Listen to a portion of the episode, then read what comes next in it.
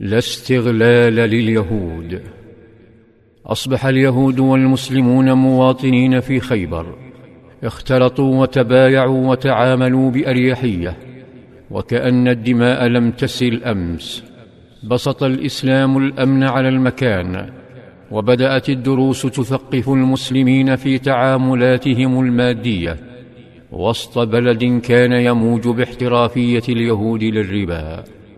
يقول أحد الصحابة واسمه فضالة بن عبيد كنا مع رسول الله يوم خيبر نبايع اليهود أوقية الذهب بالدينارين والثلاثة. فقال صلى الله عليه وسلم لا تبيع الذهب بالذهب إلا وزنا بوزن أي إن من يملك ذهبا ويريد أن يشتري به ذهبا آخر فلا بد أن يكون له الوزن نفسه. أي أوقية بأوقية لا زيادة ولا نقصان حتى لو كان أحد الذهبين جديدا والآخر مستعملا.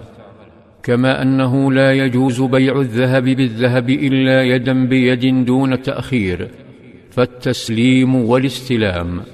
والأمر نفسه ينطبق على الفضة كما ينطبق على أربعة أنواع من الأطعمة. هي التمر والبر والشعير والملح.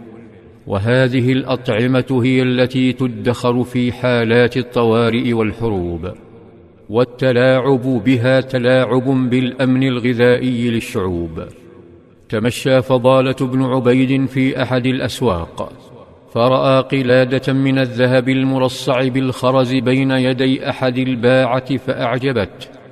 ففاوض صاحبها حتى باعه إياها باثني عشر دينارا من الذهب.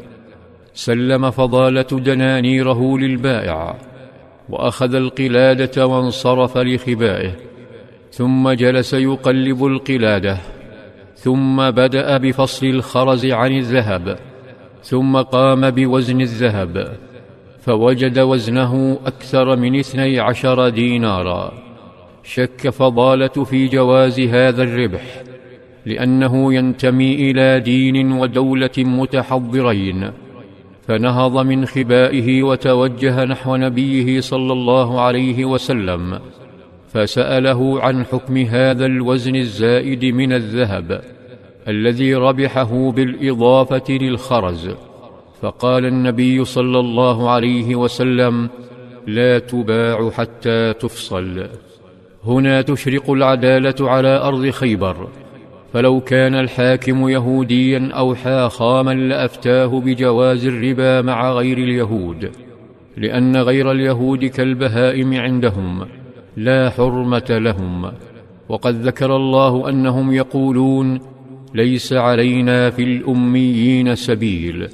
ويقولون على الله الكذب وهم يعلمون. أي لا ذنب علينا في استغلال كل الأمم ولا حرج. ولطالما شردتهم الأمم في أوروبا وغيرها بسبب استغلالهم لحاجات تلك الشعوب ولأنهم ركعوا الحكام والدول بالربا وابتزوها في أحلك الظروف. أما دولة محمد صلى الله عليه وسلم فأرقى من أن تستغل حاجة المواطن لأنها أقيمت من أجله. في شرع الدولة الإسلامية الربا هو الربا مع مسلم أو يهودي أو وثني هو حرب على الله ورسوله. نهى صلى الله عليه وسلم صاحبه فضالة عن ذلك الربح المحرم فأعاد القلادة لصاحبها. لكن الإسلام أوجد حلا لحالة الربا هذه. بل طهر خيبر من الربا.